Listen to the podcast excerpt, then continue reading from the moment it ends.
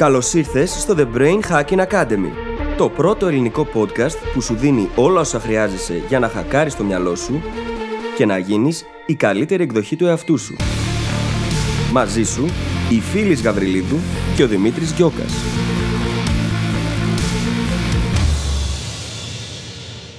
Γεια σου Brain Hacker και καλώς ήρθες σε ένα ακόμα επεισόδιο του Brain Hacking Academy. Είμαστε απίστευτα ενθουσιασμένοι για το σημερινό επεισόδιο. Το θέμα μας άρεσε πάρα πάρα πάρα πολύ γιατί σήμερα μιλάμε για το flow, τα flow states, την κατάσταση στην οποία νιώθεις ένα με αυτό που κάνεις και ο χρόνος περνάει τόσο γρήγορα και τόσο ευχάριστα ενώ ταυτόχρονα κάνεις την καλύτερη σου δουλειά. Είναι μια κατάσταση στην οποία όλοι έχουμε βρεθεί κάποια στιγμή και θα θέλαμε να βρισκόμαστε πολύ πιο συχνά. Ε, αυτό ακριβώς θα κάνουμε σήμερα. Πρώτα απ' όλα θα μάθουμε τα πάντα για τα flow states. Ποια είναι τα χαρακτηριστικά τους, γιατί είναι τόσο σημαντικά, πώς μπορούμε να τα ενεργοποιήσουμε, τι είναι αυτό που μας μπλοκάρει πολλές φορές από το να μπούμε σε flow, ποια είναι τα στάδια του και εννοείται πώς ακριβώς μπορείς εσύ να έχεις περισσότερο flow στη ζωή σου. Πρόκειται για μια πάρα πολύ σημαντική κατάσταση, η οποία μπορεί να σου επιτρέπει να αποδίδεις μέχρι και 6 φορές περισσότερο από ό,τι αποδίδεις σήμερα. Περισσότερα γι' αυτό θα μάθεις στο επεισόδιο. Πρόκειται για ένα πάρα πολύ ωραίο επεισόδιο με πάρα πολύ πληροφορία, οπότε προετοιμάσου και για σημειώσεις και θα σε αφήσω απλά να πας να το απολαύσεις. Τα λέμε στην άλλη πλευρά και καλή ακρόαση. Καλησπέρα Δημήτρη. Καλησπέρα φίλη, τι κάνεις; Είμαι ενθουσιασμένη για αυτό που πρόκειται να ηχογραφήσουμε. Πραγματικά. Τελευταία τι έχει γίνει με τα θέματα. Είναι το ένα επεισόδιο καλύτερο από το άλλο, δεν ξέρω ποιο να διαλέξω. Ισχύει, ισχύει, είναι πάρα πολύ ωραία τα θέματα μας και σήμερα ειδικά έχουμε πορωθεί. Τόσο γιατί είναι ένα θέμα που μας αγγίζει πραγματικά, μας ενδιαφέρει πολύ. Θα καταλάβετε αργότερα τι και γιατί, αλλά και επίσης γιατί είναι ένα θέμα στο οποίο έχουμε και εμείς πολλά να μάθουμε ακόμα. Για να μπορέσουμε να το εφαρμόζουμε στη ζωή μας συνεχώς. Οπότε... Και να πειραματιστούμε, έτσι. Ναι, ακριβώς. Οπότε υπάρχει ένα έξτρα στοιχείο ενδιαφέροντος σήμερα για μας. Είναι ένα έξτρα στοιχείο διότι έχει αρκετό καιρό που πειραματίζομαι με αυτό, με το να μπορώ να είμαι σε flow, να δουλεύω σε αυτή την κατάσταση. Έχω αντιληφθεί πόσο πιο παραγωγική είμαι. Είναι κάτι το οποίο το έκανα και παλαιότερα, αλλά όχι συνειδητά και στοχευμένα. Και τώρα με εκπλήσει και με εκστασιάζει το πόσο πολλά πράγματα μπορείς να καταφέρεις παραπάνω από αυτό που νομίζεις τελικά. Ακριβώς. Και δεν είναι και τυχαίο που το ηχογραφούμε αυτή τη στιγμή κιόλας. Εγώ βρίσκομαι στην δεύτερη περίοδο μέσα στο 2021, που είναι έτσι απαιτητική, δίνω πολύ χρόνο, πολύ ενέργεια. Και αυτά για μένα πάντα συνδυάζονται με στιγμές και κομμάτια flow στην καθημερινότητά μου.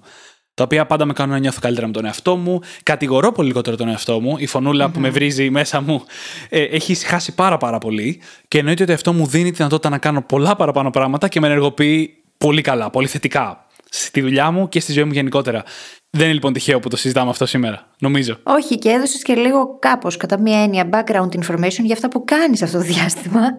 γιατί ετοιμάζουμε κάτι πάρα πολύ ωραίο. Δεν θα σας πούμε από τώρα τι είναι. Αλλά ο Δημήτρης αυτή τη στιγμή έχει δώσει ρέστα. Ελπίζω να μην ξανά έχω πάθει burnout μετά τα ρέστα, παιδιά. Θα το δούμε σε μερικές εβδομάδες. Δεν θα πάθεις. Θέλω να πιστεύω ότι θα είσαι καλά και θα το γιορτάσουμε. Τέλεια. Και ελπίζω κυρίως ότι θα μπορούμε να γιορτάσουμε. Από άλλες απόψεις.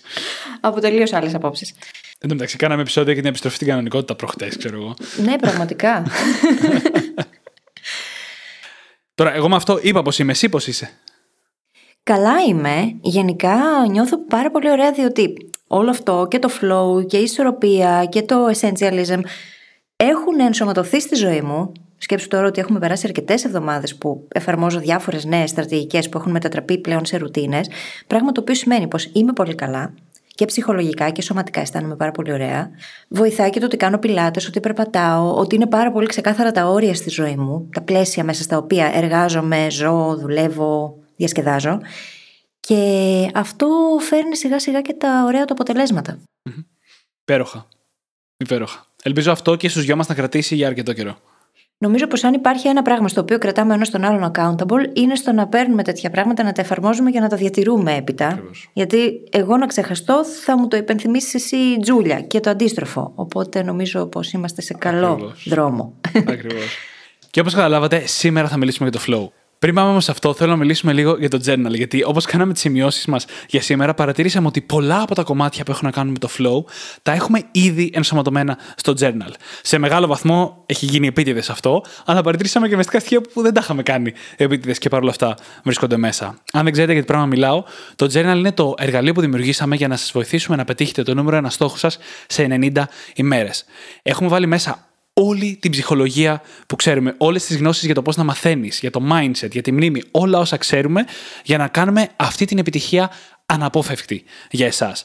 Είναι ό,τι καλύτερο μπορούσαμε να κάνουμε στο να κλωνοποιήσουμε τους εαυτούς μας για να μας έχετε μαζί κάθε στιγμή.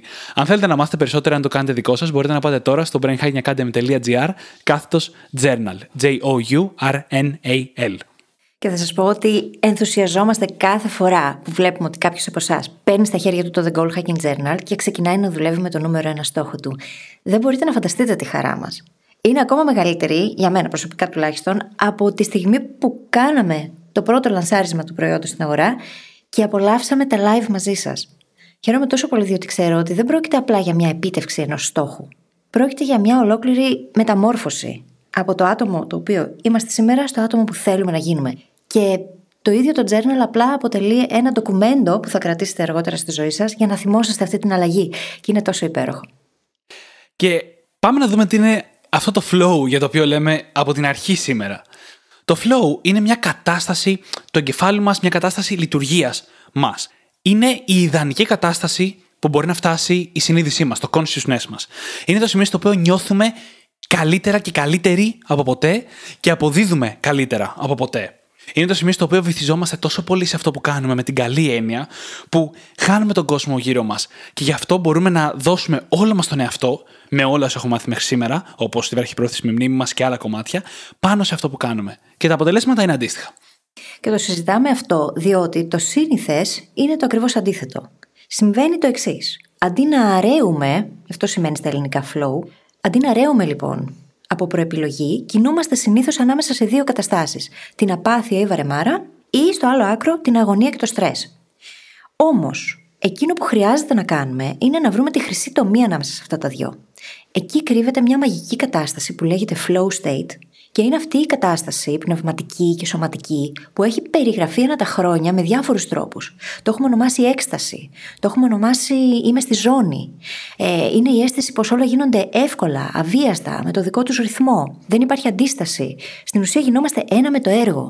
Οι καλλιτέχνες μπορεί να το ονομάζουν μουσα, έμπνευση.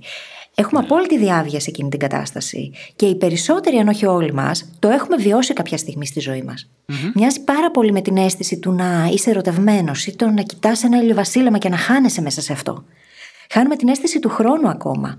Και μοιάζει με αυτά γιατί φέρνει και ένα μεγάλο επίπεδο presence. Του να είσαι στη στιγμή. Γι' αυτό στο ηλιοβασίλεμα στο οποίο ξεχνιέσαι, νιώθεις κάπως αντίστοιχα γιατί ζεις πάρα πολύ τη στιγμή. Και εκεί ταιριάζει. Το ενδιαφέρον όμως είναι ότι δεν είναι μια αφηρημένη έννοια. Κάτι το οποίο το συζητάμε εδώ είναι πολύ δύσκολο να το ορίσουμε. Είναι μια πολύ ορισμένη κατάσταση με πολύ ορισμένα χαρακτηριστικά, η οποία είναι επίσης μετρήσιμη. Κάτι που δεν ισχύει συχνά με καταστάσεις του εγκεφάλου και λειτουργίας που έχουμε μιλήσει στο παρελθόν. Αλλά το πιο σημαντικό απ' όλα είναι ότι είναι universal, ότι είναι κοινή στο ανθρώπινο είδος και σε όλους τους ανθρώπους. Οι έρευνες που έχει κάνει πρώτος από όλους ο Μιχάη Τσιξέν Μιχάη, το οποίο πείτε το 10 φορές συνεχόμενες, είναι τέλειος γλωσσοδέτης. Σας παρακαλώ. οι, οι έρευνες αυτές λοιπόν δείξανε ότι από όλα τα σημεία του κόσμου, από όλες τις κουλτούρες, από οποιαδήποτε ανατροφή, οποιαδήποτε ρεθίσματα, το flow state μοιάζει το ίδιο. Και περιγράφεται με έναν πολύ παρόμοιο τρόπο. Ο οποίος είναι ο εξής, ότι κάθε δράση και κάθε απόφαση κυλάει, ρέει εύκολα και τέλεια από την πρώτη απόφαση ή δράση στην επόμενη. Αυτός είναι συνοπτικά ο τρόπος που περιγράψανε όλοι από τελείως διαφορετικές κουλτούρες. Είναι λοιπόν κάτι το οποίο είμαστε κυριολεκτικά ικανοί και προγραμματισμένοι να μπορούμε να κάνουμε. Αργότερα θα δούμε και σε ποιες ορμόνες βασίζεται αυτό, οι οποίες εκκρίνονται ταυτόχρονα. Άρα λοιπόν δεν υπάρχει κάτι στο εγώ δεν μπορώ να μπω σε flow ή δεν είναι για μένα, είναι κάτι για όλους μας. Υπάρχουν πράγματα που μας μπλοκάρουν και πρέπει να τα ελέγξουμε για να μπορούμε να μπούμε σε αυτή την κατάσταση, αλλά μπορούμε να το κάνουμε. Και στην ουσία αυτό που συμβαίνει είναι το να είμαστε απορροφημένοι 100% από την εκάστοτε κατάσταση δραστηριότητα είναι ο λόγος για τον οποίο το deep work και το deep learning μπορούν να φέρουν τόσο δυνατά αποτελέσματα στις ζωές μας, επειδή η ίδια μας η ταυτότητα, το ίδιο μας το σώμα, η αυτεπίγνωσή μας εξαφανίζεται εκείνη τη στιγμή και είμαστε ένα με αυτό που κάνουμε. Και η ίδια μας τη δημιουργικότητα είναι στα υψηλότερά της. Μπορούμε να αποδώσουμε καλύτερα από ποτέ. Αποδίδουμε τα μέγιστα. Μιλάμε για maximum performance. Και μάλιστα πρόκειται για μια κατάσταση στην οποία χρειάζεται να μπούμε αν θέλουμε να πετύχουμε οποιαδήποτε πολύ υψηλή νίκη στη ζωή μας. Είναι κάτι το οποίο χαρακτηρίζει τους πρωταθλητές, τους Ολυμπιονίκες, επιστήμονες που δουλεύουν πάνω σε συγκεκριμένα πράγματα για πάρα πολύ καιρό. είναι μια κατάσταση στην οποία μπορούμε να μπούμε όλοι. Και αξίζει να το κάνουμε και επίσης αξίζει να την αντιμετωπίσουμε ως αυτό που είναι. Ω μια δεξιότητα η οποία καλλιεργείται και μπορεί να μας βοηθήσει να απογειώσουμε οποιαδήποτε προσπάθεια κάνουμε στη ζωή μας. Και περισσότερο από άλλες δεξιότητες που έχουμε πει στο παρελθόν. Γιατί όπως είπαμε, έχει ορισμένα χαρακτηριστικά και είναι μετρήσιμη. Άρα έχει όλα τα φόντα για να γίνει μια εύκολη εισαγωγικά δεξιότητα να καλλιεργήσουμε. Και μάλιστα, όσο πιο συχνά το ζούμε, τόσο πιο εύκολο είναι να το ζούμε περισσότερο. Όπως θα δούμε και αργότερα, πολλές τεχνικές για να φέρουμε το flow στη ζωή μας βασίζονται στο να έχουμε προπάρχουσε καταστάσεις με flow στη ζωή μας. Άρα λοιπόν, όσο πιο πολύ το κάνουμε, τόσο πιο εύκολο μπορεί να γίνει, ειδικά αν το κάνουμε συνειδητά.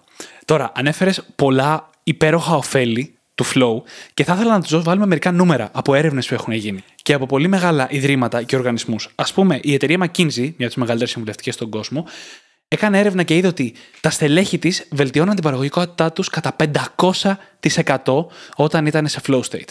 Αυτό, παιδιά, σημαίνει το εξής. Πας στη δουλειά μια Δευτέρα, μπαίνεις σε flow ολόκληρη την ημέρα και έχεις βγάλει τη δουλειά όλης της εβδομάδας. Ασύλληπτο έτσι, ασύλληπτο ναι. ποσοστό. Και τρελό κίνητρο για να αρχίσουμε όλοι να καλλιεργούμε αυτή τη δεξιότητα. Το Harvard σε άλλη έρευνα ανακάλυψε ότι μέχρι και τρεις μέρες μετά από μπούμε σε flow έχουμε αυξημένη δημιουργικότητα. Και έχουμε μιλήσει στο παρελθόν, στο αντίστοιχο επεισόδιο, για το πώς η δημιουργικότητα είναι μία από τις δεξιότητες κλειδιά που βελτιώνει και επηρεάζει όλα τα κομμάτια της ζωής μας.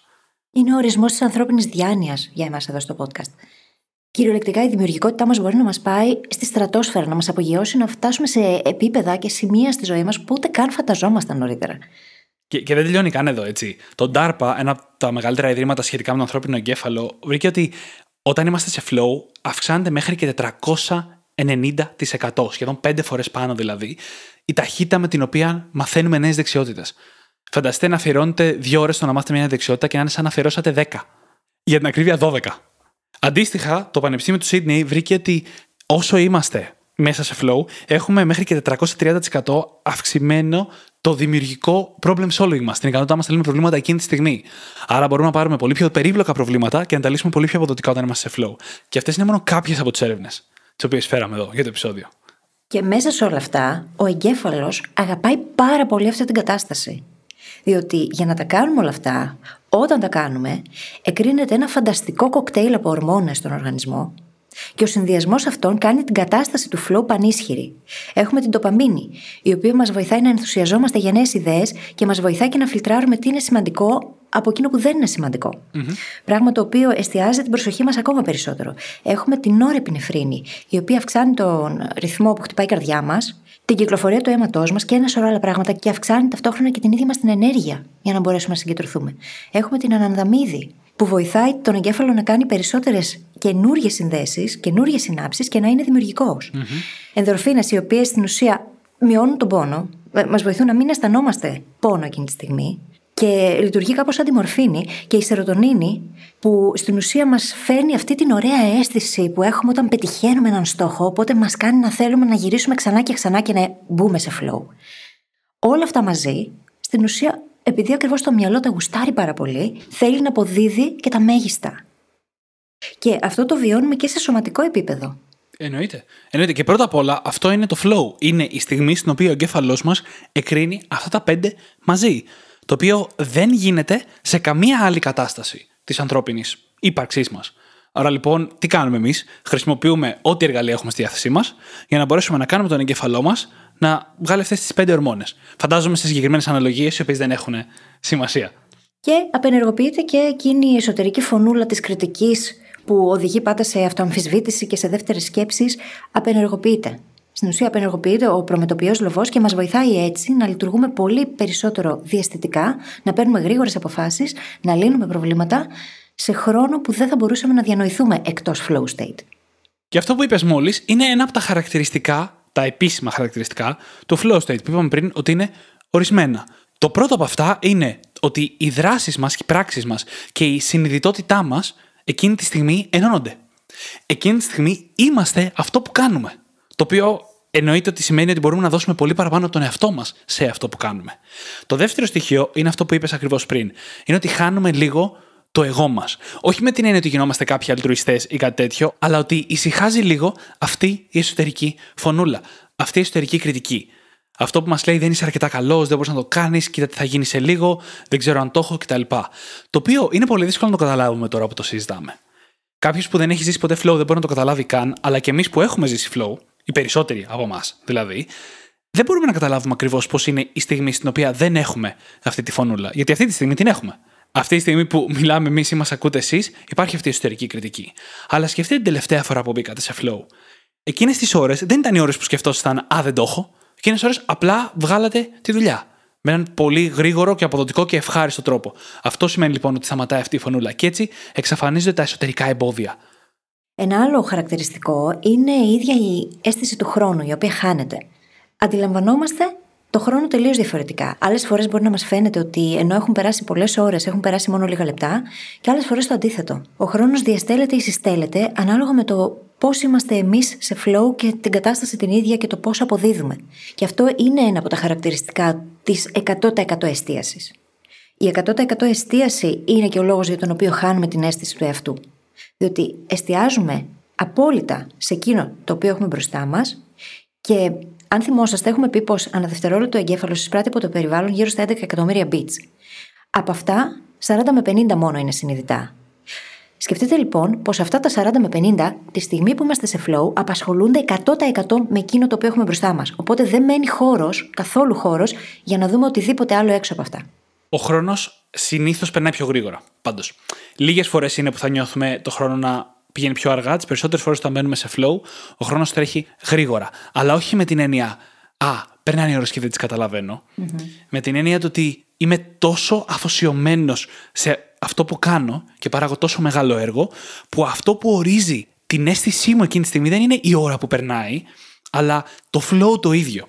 Συνήθως, και ξέρω ότι αυτό που λέω είναι λίγο περίπλοκο, νιώθουμε ότι α, μόλις πέρασε μια ώρα, περάσαν δύο ώρες, κουράστηκα, δεν κουράστηκα, οτιδήποτε. Εκεί δεν περνάνε ώρες, περνάει Το οποίο είναι μια πολύ διαφορετική κατάσταση και εννοείται έχουμε πει ήδη ότι πάρα πολύ αποδοτική. Στη συνέχεια, το επόμενο χαρακτηριστικό είναι το effortlessness. Φεύγει η αίσθηση της προσπάθειας. Δεν υπάρχει struggle, δεν υπάρχει δυσκολία, ούτε εκνευρισμός όσο κάνουμε δουλειά σε flow. Όλα κυλάνε ωραία. Θυμηθείτε τι είπαμε νωρίτερα. Κάθε πράξη ή απόφαση που ρέει εύκολα και τέλεια από τη μία στην επόμενη. Αυτό λοιπόν είναι βασικό χαρακτηριστικό του flow, για να μπορούμε να πούμε ότι είμαστε σε flow.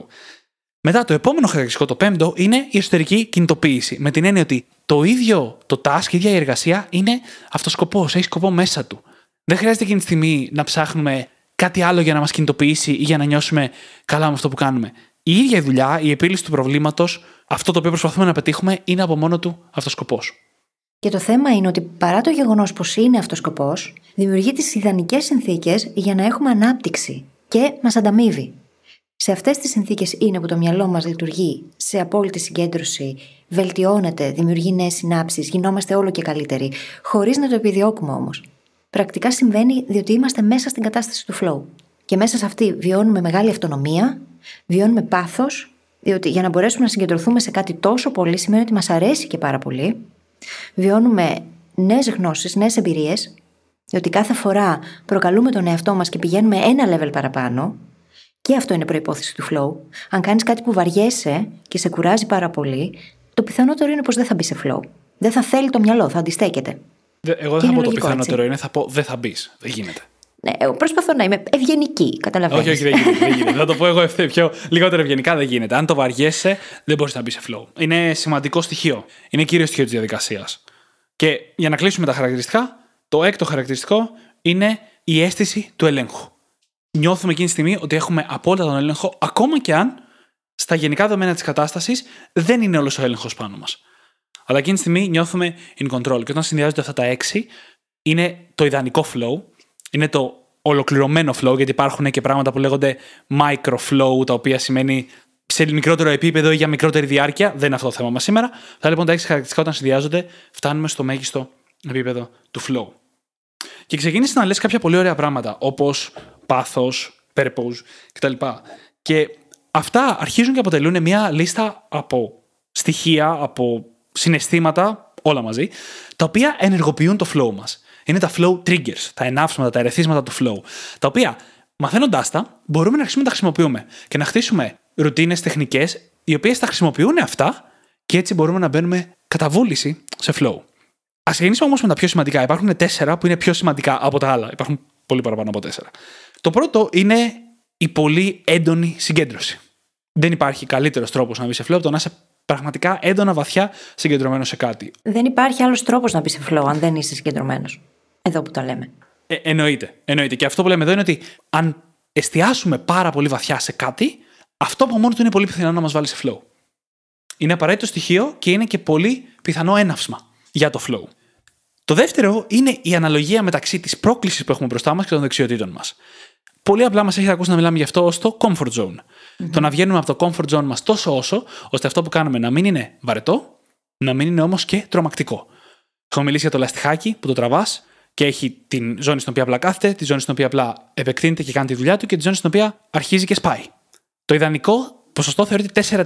Να είναι αυτό που κάνεις 4% πιο δύσκολο από τις υπάρχουσες δεξιότητές σου. Με αυτόν τον τρόπο εξελίσσεσαι, μπαίνεις σε flow, χωρίς ούτε να τρομάζεις ούτε να βαριέσαι.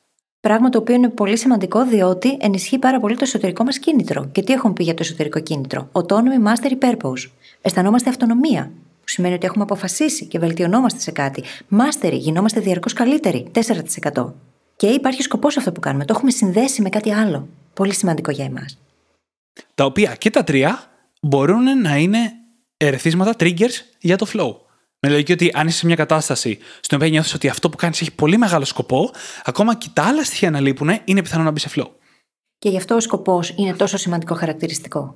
Είναι πολύ σημαντικό διότι μπορεί να μεταμορφώσει μια ζωή σε κάτι το οποίο εξυπηρετεί έναν ανώτερο σκοπό. Ακόμα και εκείνες οι δραστηριότητες που μπορεί να μας κουράζουν και να τις βαριόμαστε, αν συνδεθούν με έναν ανώτερο σκοπό, αποκτούν τελείως διαφορετική υπόσταση και τις κάνουμε με τελείως διαφορετική διάθεση. Οπότε από τους βραχυπρόθεσμους στόχους μας έως και τον σκοπό της ζωής μας ακόμα, το να υπάρχει κάποιος σκοπός σε οτιδήποτε μπορεί να μας βάλει σε flow. Ακριβώς. Και συνεχίζουμε τώρα με τα κύρια, κύρια triggers. Έχουμε πει για την έντονη συγκέντρωση και την αναλογία μεταξύ δεξιοτήτων και προκλήσεων. Το τρίτο είναι να υπάρχουν ξεκάθαροι στόχοι. Χρειάζεται να ξέρουμε τι είναι αυτό που θέλουμε να πετύχουμε. Είτε μακροσκοπικά, αλλά ακόμα καλύτερα πιο μικροσκοπικά. Δηλαδή, αυτή τη στιγμή, τις επόμενες 5 ώρες που θέλουμε να βγούμε σε flow, τι είναι αυτό που θέλουμε να πετύχουμε; Αυτό βοηθάει πάρα, πάρα, πάρα πολύ με το να μην ταξιδεύει το κεφάλι μας σε άλλα πράγματα. Να μην σκέφτεται μήπως θα πρέπει να κάνω κάτι άλλο, να μην αναλώνεται στο τι άλλο θα πρέπει να κάνουμε. Αν ξέρουμε ακριβώς ξεκάθαρα τι θέλουμε να πετύχουμε, αυτό είναι πολύ σημαντικό κομμάτι για να μπούμε σε flow. Και το τέταρτο είναι το άμεσο feedback. Θα δούμε ότι οι δραστηριότητες που έχουν άμεσο feedback είναι πολύ πιο πιθανό να μας βάλουν σε κατάσταση flow από καταστάσεις που δεν το έχουν. Τι σημαίνει αυτό; Α πούμε, το να κάνεις σκι όταν κατεβαίνεις μια πλαγιά έχει πολύ άμεσο feedback. Εκείνη τη στιγμή ξέρεις τι κάνεις, αν πέφτεις, αν δεν πέφτεις, αμέσως καταλαβαίνεις τι είναι αυτό που κάνεις. Το ίδιο και όταν προγραμματίζεις. Γιατί ο προγραμματισμός έχει συνέχεια, συνέχεια feedback. Το ίδιο και όταν γράφεις. Γιατί μόλις ολοκληρώνεις μια πρόταση, αν τη διαβάσεις, ξέρεις αμέσως πώς σου φαίνεται εσένα. Είναι ένα σοβαρό επίπεδο feedback που το έχεις άμεσα διαθέσιμο. Απ' την άλλη, όταν διαβάζεις για το πανεπιστήμιο και μαθαίνεις καινούργιες γνώσεις, όχι καινούργιες δεξιότητες, καινούργιες πληροφορίες δηλαδή, εκτός αν εσύ συνειδητά μπεις στη διαδικασία να τεστάρεις τον εαυτό σου αμέσως μόλις έμαθες κάτι καινούριο, το feedback δεν είναι άμεσο. Κατά συνέπεια, είναι πολύ πιο δύσκολο να μπεις σε flow. Και όντως, καταστάσεις όπως το σκι στην πλαγιά, οι πολεμικές τέχνες, ο χορός, όλα με το σώμα μας, ή πράγματα όπως ο προγραμματισμός ή η συγγραφή, είναι κλασικές καταστάσεις οποίες μπορούμε να μπούμε σε flow. Και αυτός είναι και ο λόγος που στο podcast έχουμε δώσει τόσο πολλές τεχνικές για deep learning. Διότι στην ουσία το deep learning, το να εστιάσεις βαθιά και να κατανοήσεις σημαντικές έννοιες, σημαντικές γνώσεις, είναι αυτό που σου δίνει άμεσα και feedback. Διότι εκεί χρειάζεται να τεστάρεις τον εαυτό σου παράλληλα με τη μάθηση για το βάθος το οποίο κατανοείς εκείνα τα οποία μελετάς. Οπότε μπορούμε να προσωρμιάσουμε αυτή την κατάσταση του flow και του feedback, του διαρκούς feedback, σε πάρα πολλές καταστάσεις, αν όχι σε όλες.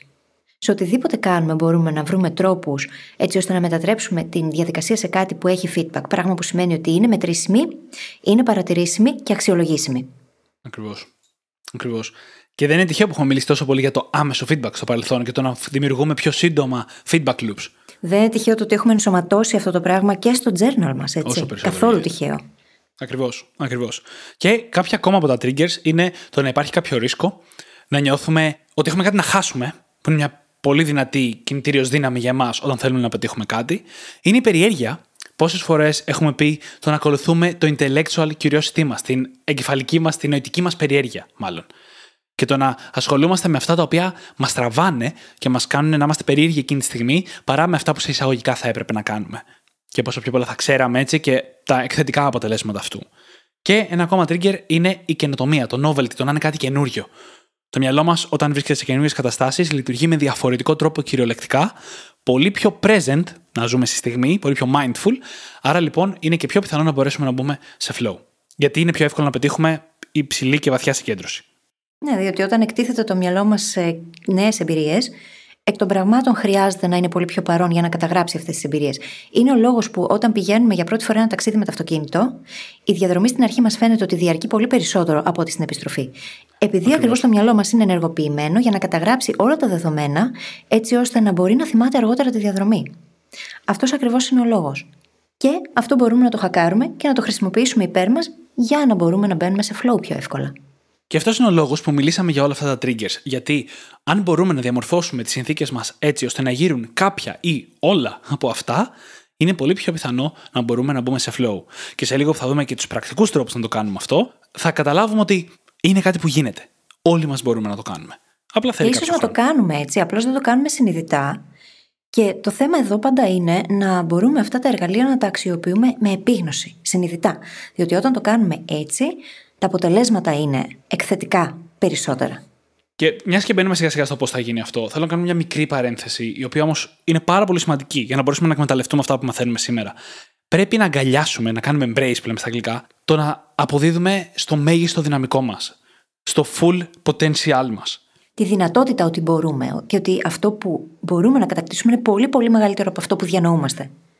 Να αποδεχτούμε αυτό το γεγονός. Ακριβώς. Γιατί οι περισσότεροι, αυτοί που κάνουμε στην προσπάθεια κιόλας, αυτό που προσπαθούμε είναι να είμαστε κάπως καλύτεροι από πριν. Κάπως καλύτεροι από αυτά που νομίζουμε σήμερα, το οποίο είναι μια πολύ σωστή στρατηγική μέρα με τη μέρα. Αλλά πολλές φορές περιοριζόμαστε σε αυτό. Βέβαια, εννοούμαστε ότι υπάρχει ένα επίπεδο απόδοσης του εαυτού μας, το οποίο είναι αδιανόητο σε σχέση με ό,τι έχουμε ζήσει μέχρι σήμερα. Αυτό το peak performance, κορυφαία απόδοση. Όπως έλεγαν οι έρευνες, πέντε φορές καλύτερα ή έξι φορές καλύτερα από ό,τι το κάνουμε σήμερα. Είναι αυτός ο ωραίος κανόνας του δεκαπλασιασμού. Το να οραματιστείς αυτό που θες να πετύχεις και να το κάνεις δέκα φορές πιο μεγάλο. Και να αφήσεις αυτό το όραμα να σε τραβήξει μπροστά. Διότι πολλές φορές μπορούμε να χακάρουμε την εμπειρία και αν οραματιστούμε κάτι το οποίο είναι πολύ πολύ έξω από τη ζώνη άνεσή μας, να σκεφτούμε τρόπους για να φτάσουμε εκεί που δεν θα σκεφτόμασταν υπό άλλες συνθήκες. Και αυτό ακριβώς είναι το flow. Είναι μια κατάσταση στην οποία αποδίδουμε στο μέγιστο που μπορούμε. Αν όμως δεν το σκεφτόμαστε αυτό και δεν πιστεύουμε ότι μπορούμε να αποδώσουμε σε τέτοιο επίπεδο, δεν θα το κάνουμε ποτέ. Άρα το growth mindset εδώ, με αυτή την έννοια, είναι πάρα, πάρα πολύ σημαντικό. Γιατί η διαφορά εν τέλει είναι άπειρη. Σήμερα, αν μπούμε σε flow state ή όχι, μπορεί να αποδώσουμε 5 φορές καλύτερα ή 4 φορές καλύτερα. Το οποίο είναι μετρήσιμο. Αλλά φανταστείτε αυτό να είναι σε εισαγωγικά κάθε μέρα. Τι εκθετικό αποτέλεσμα φέρνει, πώς ισορρεύονται τα αποτελέσματα και πού θα βρισκόμαστε σε τρία χρόνια από σήμερα, αν αρχίσουμε να εκμεταλλευόμαστε τα flow states σε σχέση με το αν δεν το κάνουμε. Και σκέψου ότι με αυτόν τον τρόπο χακάρεις και τον ίδιο το χρόνο, έτσι. Όταν είσαι σε flow state και κάνεις deep work, στην ουσία μπορεί να κάνεις δουλειά 4 ή 8 ώρων στο μισό χρόνο. Είναι ασύλληπτα τα πράγματα που μπορεί κανείς να καταφέρει όντας σε flow state. Και προσωπικά δεν σκέφτομαι τα flow state ως hack για να κάνω τα πράγματα πιο γρήγορα, αν και είναι. Τα σκέφτομαι πολύ περισσότερο ως έναν τρόπο να φτάσω σε πιο υψηλό Να πετύχω κορυφές που δεν θα μπορούσα να τις πετύχω αλλιώς. Στην κατανόησή μου, στην μάθησή μου, στη σκέψη μου, στο performance μου, με λίγα λόγια. Στην επίδοσή μου, στην απόδοσή μου. Και όλα αυτά βέβαια έχουν κοινό παρονομαστή φυσικά το growth mindset και το να είναι κανείς διατεθειμένος να αναλάβει το ρίσκο. Ναι. Γιατί χρειάζεται να ρισκάρεις να αποτύχεις έτσι και να πάρεις την ευθύνη αυτού που κάνεις. Την ευθύνη της πιθανής αποτυχίας ενδεχομένως, διότι χωρίς αυτήν δεν θα βγεις από τη ζώνη άνεσής σου. Και όχι μόνο την ευθύνη της αποτυχίας, έτσι, να αναγνωρίσεις ότι το έλεγχος είναι σε σένα. Είναι στα χέρια σου. Ότι εσύ έχεις την ευθύνη για να τα κάνεις όλα αυτά τα πράγματα και ότι μπορείς να ελέγξεις τις καταστάσεις της ζωής σου. Έχουμε κάνει ένα πολύ δυνατό επεισόδιο για αυτό το κομμάτι. Το οποίο θα το βρείτε σημείο στο επεισόδιο. Και επαναλαμβάνω. Εσωτερικό κίνητρο. Autonomy Mastery Purpose. Όλα αυτά έχουν σαν κοινό στοιχείο αυτό που είπαμε τώρα μόλις για την ανάληψη ρίσκου και το ownership. Το να πάρεις την ευθύνη της πιθανής αποτυχίας ή επιτυχίας και της εκάστοτε απόφασης.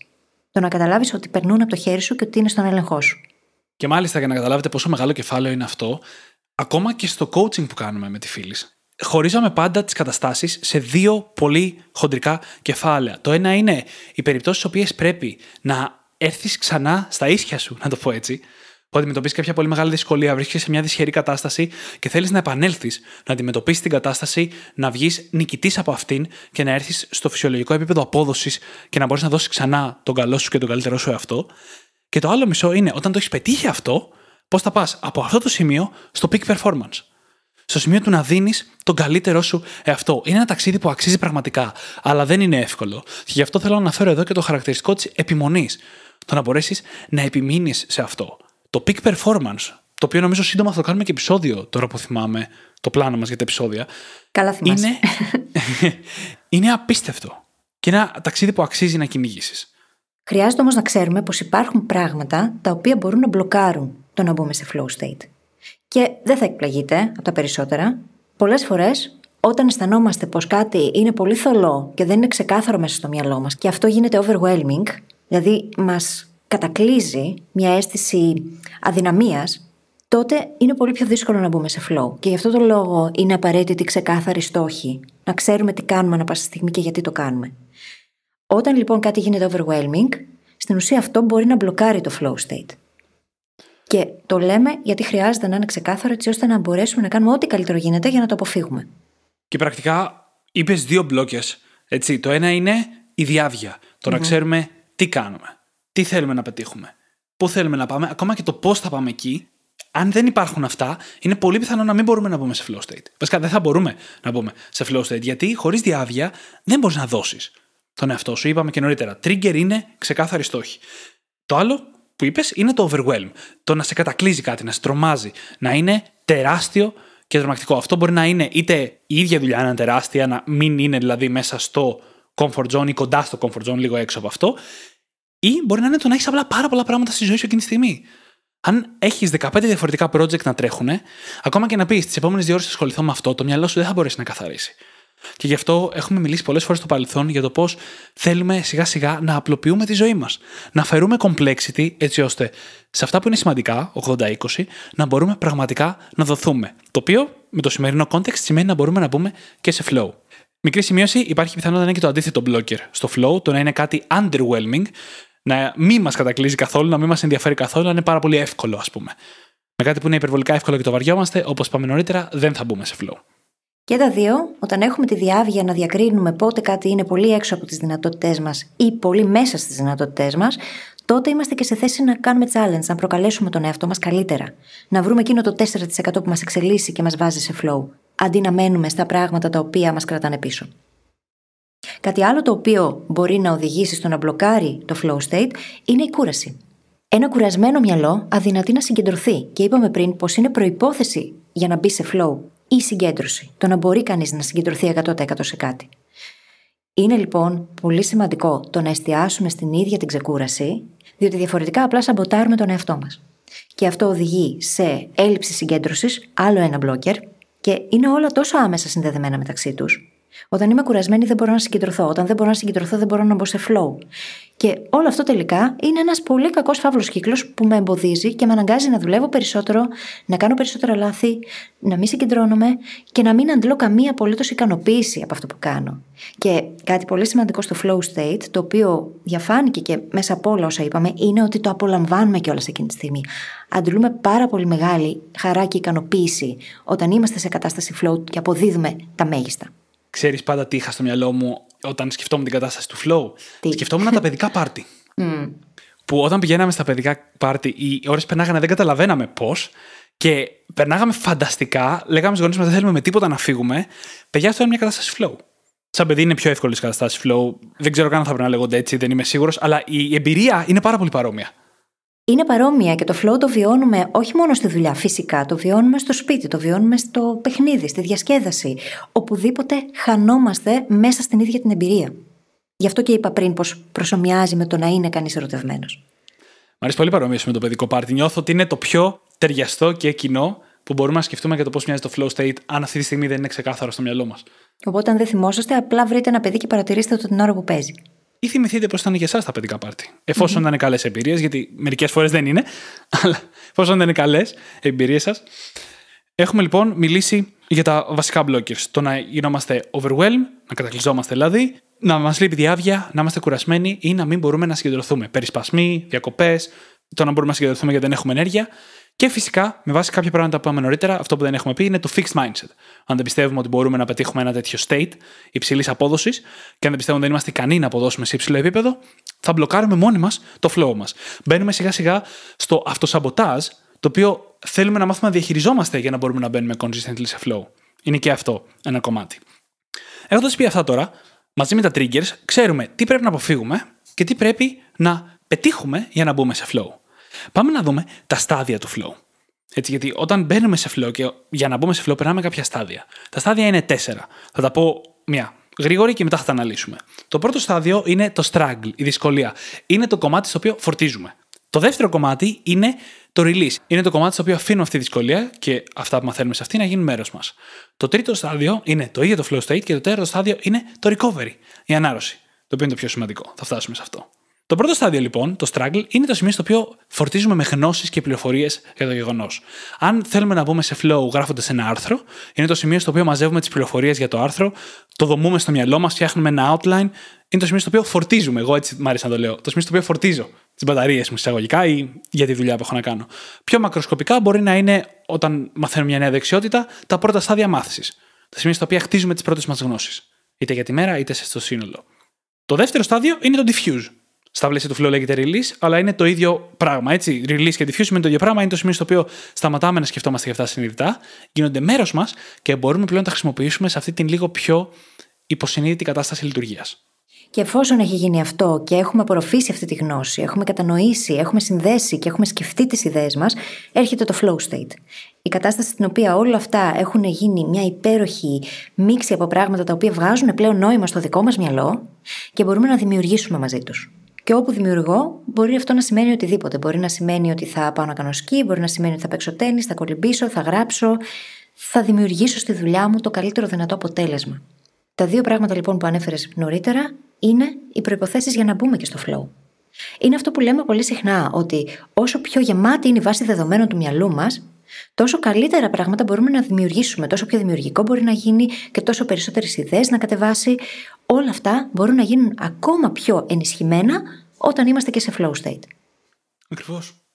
Και το τέταρτο στάδιο, το πιο σημαντικό από όλα αυτή τη στιγμή, είναι το recovery. Γιατί έχουμε μιλήσει πολύ για το flow, αλλά δεν έχουμε μιλήσει για το πόσο ενεργοβόρα κατάσταση είναι, πόσο πολύ μας ξεζουμίζει και χρειάζεται να αναρρώσουμε από αυτό. Μετά από ένα flow, ειδικά πολύ ωραίο flow, βιώνουμε κυριολεκτικά ένα crash. Πώς όταν τρώμε ζάχαρη, βιώνουμε το sugar crash. Εδώ βιώνουμε το flow crash. Δεν... Ο ορισμός μόνο τον έβγαλα. Στο οποίο είναι κυριολεκτικά σωματικό. Χρειαζόμαστε βιταμίνες, φαγητό, νερό και πάνω απ' όλα ξεκούραση για να ανακάμψουμε. Είναι αναπόφευκτο κομμάτι. Δεν είναι ότι νιώθουμε χάλια, αλλά είμαστε ξεκάθαρα κουρασμένοι. Και μετά χρειάζεται να αναρρώσουμε από το flow. Και αυτό, αν δεν το κάνουμε καλά, θα συμβούν δύο πράγματα. Ένα, δεν θα μπορούμε να ξαναπούμε σε flow γιατί η εξάντληση θα είναι μεγαλύτερη. Και δύο, θα συνδέσουμε το flow με δυσάρεστα συναισθήματα και δεν θα είναι πλέον τόσο ευχάριστο. Άρα λοιπόν θέλουμε να το διαχειριστούμε σωστά αυτό. Έχουμε μιλήσει για την ξεκούραση, έχουμε μιλήσει για τη χείριση της ενέργειάς μας στο παρελθόν. Όλες οι συμβουλές εφαρμόζονται και εδώ. Και είναι σημαντικές διότι δεν μπορείς να έχεις την απέτηση από τον εαυτό σου να μπαίνεις σε flow state και να κάνεις deep work, αν δεν υπάρχει και ισορροπία παράλληλα. Ισορροπία ανάμεσα στο diffuse και το focus mode. Δεν γίνεται. Το μυαλό μας χρειάζεται να είναι ξεκούραστο για να μπορεί να είναι δημιουργικό και παραγωγικό. Δεν γίνεται αλλιώς. Αυτό δεν μπορούμε να το χακάρουμε ακόμα. Οπότε, για να μπορέσουμε να αποδώσουμε τα μέγιστα, χρειάζεται να ξεκουραζόμαστε τα μέγιστα. Και όπου ξεκούραση, αυτό δεν σημαίνει ότι θα κάτσω να κάω στο Netflix. Αυτό δεν είναι ξεκούραση. Mm. Όπου ξεκούραση σημαίνει ότι θα ασχοληθώ με κάτι το οποίο θα με βοηθήσει να πάρω μια ανάσα, να δω τον κόσμο διαφορετικά. Θα πάω μια βόλτα στη φύση, ας πούμε, θα παίξω με το παιδί μου, θα βγω με τον φίλο μου. Θα κάνω πράγματα τα οποία με φορτίζουν, μου φορτίζουν τις μπαταρίες. Και αυτό για τον καθένα είναι κάτι τελείως διαφορετικό. Συμπεριλαμβανομένου του ότι η παθητική θέαση σε οθόνες ενεργοποιεί κύματα στον εγκέφαλό μας που μπλοκάρουν το flow state. Mm-hmm. Το οποίο δεν είναι ακόμα λόγο γιατί να μην αναρώνουμε με αυτό. Για τις επόμενες φορές που θα θέλουμε να μπούμε σε flow state. Και τώρα που έχουμε κατανοήσει τόσο βαθιά το flow, πάμε να δούμε πώς το χρησιμοποιούμε πρακτικά. Δύο πράγματα θα πούμε. Το ένα, το έχουμε ήδη αναφέρει. Όταν πάμε να κάνουμε τη δουλειά, είτε να αθληθούμε, είτε να δουλέψουμε, είτε να είμαστε με την οικογένειά μας, θέλουμε να δημιουργούμε καταστάσεις που να ικανοποιούν τα triggers και να ελαχιστοποιούν τα blockers. Τα ερεθίσματα και αντίστοιχα να ελαχιστοποιούν τα μπλοκαρίσματα. Δηλαδή, καταστάσεις οποίες μπορούμε πραγματικά να συγκεντρωθούμε. Όσο λιγότεροι περισπασμοί, τόσο το καλύτερο. Αν θέλουμε να είμαστε με την οικογένειά μας, ας μην έχουμε το κινητό μας δίπλα μας στα χέρια μας. Ένα απλό παράδειγμα. Θα είναι πολύ πιο εύκολο να πούμε σε φιλός στη δουλειά αν είμαστε σε ένα ήσυχο μέρος σε σχέση με το αν υπάρχει φασαρία ή αν μπορούμε να μπούμε στο YouTube ή αν δεν μπορούμε. Για να χαζέψουμε. Έτσι, για να γίνουμε αναβλητικοί. Και αναβλητικότητα συνδέεται με το όλο concept του flow. Άρα λοιπόν θέλουμε να δημιουργήσουμε τις συνθήκες στην κατάσταση που θα μας επιτρέψουν να πούμε σε flow.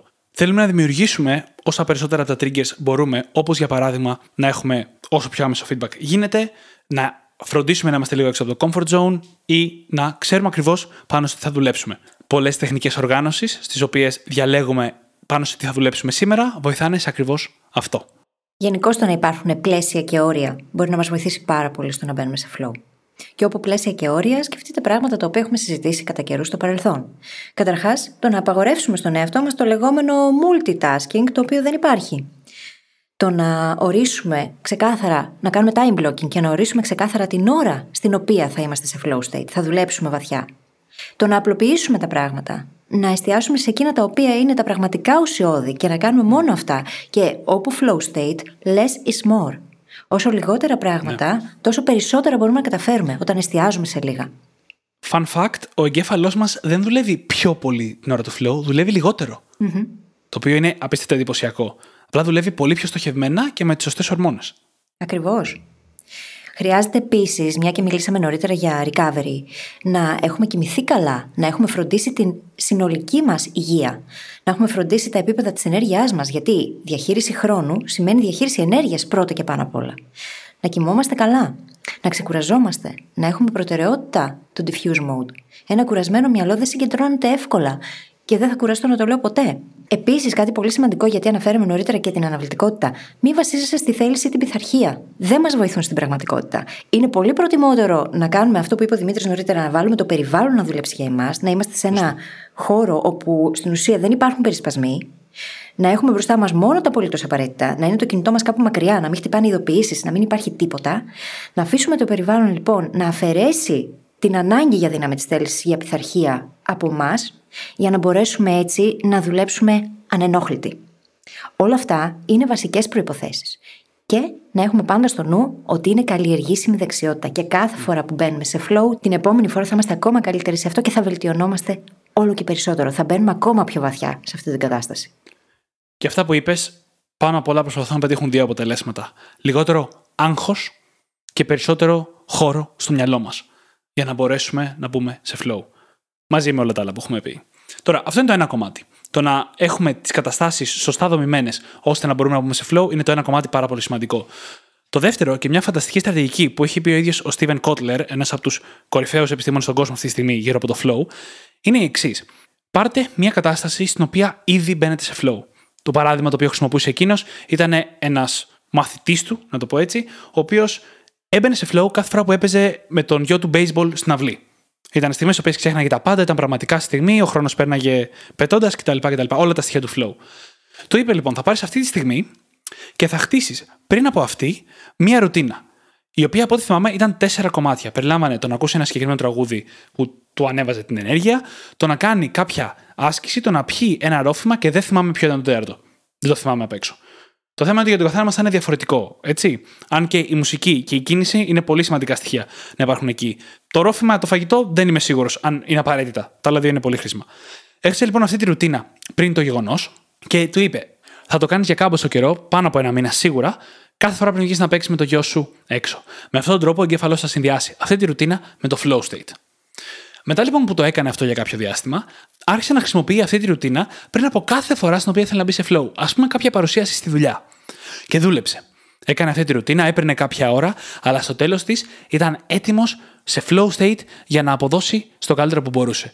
Και αυτό μετά έχει αρχίσει ήδη να γίνεται εθιστικό, με την καλή έννοια, γιατί στη συνέχεια το επόμενο βήμα είναι να αρχίσεις να φερείς σιγά σιγά από αυτή τη ρουτίνα μπορείς να βγάλεις κάποια κομμάτια. Και εν τέλει, ο συγκεκριμένος άνθρωπος, στο συγκεκριμένο παράδειγμα, έφτασε μόνο να χρειάζεται να ακούσει το τραγούδι και μάλιστα όχι ολόκληρο για να μπαίνει σε flow.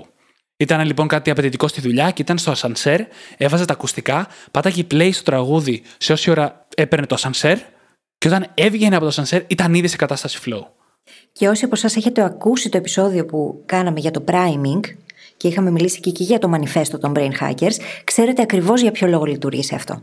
Γιατί αυτή η κατάσταση, η ίδια η ρουτίνα, στην ουσία προετοιμάζει τον εγκέφαλο για κάτι πολύ συγκεκριμένο και για τον εγκέφαλο είναι σαν να έχουμε πατήσει ένα κουμπί που τον βάζει σε αυτό το state, σε αυτή την κατάσταση.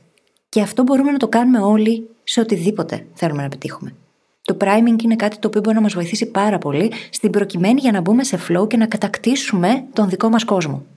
Και πραγματικά αυτή είναι η μόνη τεχνική που χρειαζόμαστε. Στην πραγματικότητα θέλει αρκετή δουλειά και αρκετά μεγάλη τεχνική, δεν είναι ένα μικρό τρικ, αλλά κάνοντας το αυτό μπορούμε να μπούμε σε flow. Και να σας δώσουμε και κάποιο υλικό για περαιτέρω διάβασμα σε βιβλία. Το ένα είναι το flow του Μιχάι Τσικσεντμιχάι. Παιδιά, αυτό το όνομα. Θα το βρείτε γραμμένο στη σημειώση της εκπομπής, παιδιά. Δεν ναι, μπορούμε μην να, να το κάνετε Google ή τουλάχιστον γράψτε flow books και θα το βρείτε, αλλά μην προσπαθείτε να γράψετε το όνομα. δεν γράφετε όπως προφέρετε. Όχι. ο οποίος βέβαια θεωρείται ο πατέρας του flow, ετσι στη σύγχρονη επιστήμη. Και τα δύο βιβλία του Steven Kotler, το ένα είναι το The Rise of Superman και το άλλο είναι το πολύ πιο καινούριο The Art of Impossible. Το πρώτο νομίζω μιλάει περισσότερο για το flow αυτό καθεαυτό και το δεύτερο μιλάει γενικότερα για το peak performance που λέγαμε νωρίτερα, το να δουλεύουμε στο υψηλότερο δυναμικό μας. Και κλείνοντας αυτό το επεισόδιο, θέλω να τονίσουμε δύο πράγματα. Το ένα είναι πως ο έλεγχος της συνειδητότητάς μας καθορίζει την ποιότητα της ζωής μας. Αν μπορώ να ελέγξω το πού εστιάζει η προσοχή μου, αυτόματα έχω δημιουργήσει πολύ καλύτερη ποιότητα ζωής για εμένα. Γιατί πλέον ο έλεγχος είναι στα χέρια μου και μένω στη ζώνη ελέγχου. Και το άλλο είναι πως η ευτυχία στην πραγματικότητα δεν έχει να κάνει με την ικανοποίηση και την ευχαρίστηση που μπορεί να αντλούμε από το καθετή. Έχει να κάνει με το να αποκτήσουμε μάστερη πάνω στην εστίασή μας, στην ικανότητά μας να θέτουμε στόχους, να αναζητούμε ανατροφοδότηση, να προκαλούμε διαρκώς τον εαυτό μας και να βρίσκουμε τη χαρά στην παρούσα στιγμή. Και μέσα από το να εμβαθύνουμε στο flow, συνδεόμαστε μέσα από αυτό με τη δουλειά, με τη διασκέδαση, με τους άλλους ανθρώπους στη ζωή μας και φυσικά εστιάζουμε στο να βρούμε το μάθημα πίσω από κάθε δυσκολία και να γινόμαστε μέσα από αυτήν η καλύτερη μας εκδοχή. Αξίζει λοιπόν να μπούμε σε αυτή τη διαδικασία, να αποκτήσουμε όλα αυτά τα χαρακτηριστικά και να καλλιεργήσουμε αυτή τη δεξιότητα. Και να πω ότι οι καταστάσει flow είναι ένας από τους καλύτερους τρόπους για την ευτυχία. Γιατί η ευτυχία μας δεν είναι υλικά πράγματα ή τα περισσότερα που πολλές φορές ψάχνουμε για να την έχουμε, αλλά είναι αυτές οι καταστάσεις υψηλής επίδοσης να νιώθουμε έτσι με τον εαυτό μας. Εννοείται και η υγεία μας πάνω απ' όλα. αλλά πέρα από αυτό. Γι' αυτό το λόγο το fulfillment είναι στο ανώτερο επίπεδο της πυραμίδας του Maslow. Όταν δουλεύεις σε flow και αισθάνεσαι τόσο αποτελεσματικός και τόσο ικανός, είναι το απόλυτο fulfillment. Και αυτό είναι ευτυχία. Και με αυτό θα κλείσουμε το επεισόδιο για σήμερα. Όπως πάντα, μπορείτε να βρείτε τη σημειώσεις του επεισοδίου μας στο site μας, στο brainhackingacademy.gr, όπου μπορείτε να βρείτε και το journal μας, είτε πηγαίνοντας κατευθείαν στο κατάστημά μας, είτε πηγαίνοντας στο brainhackingacademy.gr, κάθετος journal. J-O-U-R-N-A-L. Και φυσικά θα σας ζητήσουμε να κάνετε subscribe στην εκπομπή στο Spotify ή σε όποια άλλη εφαρμογή μας έχετε βρει και μας ακούτε, γιατί έτσι βοηθάτε τους brain hackers στον κόσμο να γίνουν ακόμα περισσότεροι και κάντε και μια πράξη αγάπης για τον ίδιο σκοπό. Αρπάξτε τα κινητά των φίλων σας και δείξτε τους πώς μπορούν να γίνουν και εκείνοι brain hackers. Σας ευχαριστούμε πάρα πολύ που ήσασταν μαζί μας και σήμερα και σας ευχόμαστε καλή συνέχεια. Καλή συνέχεια.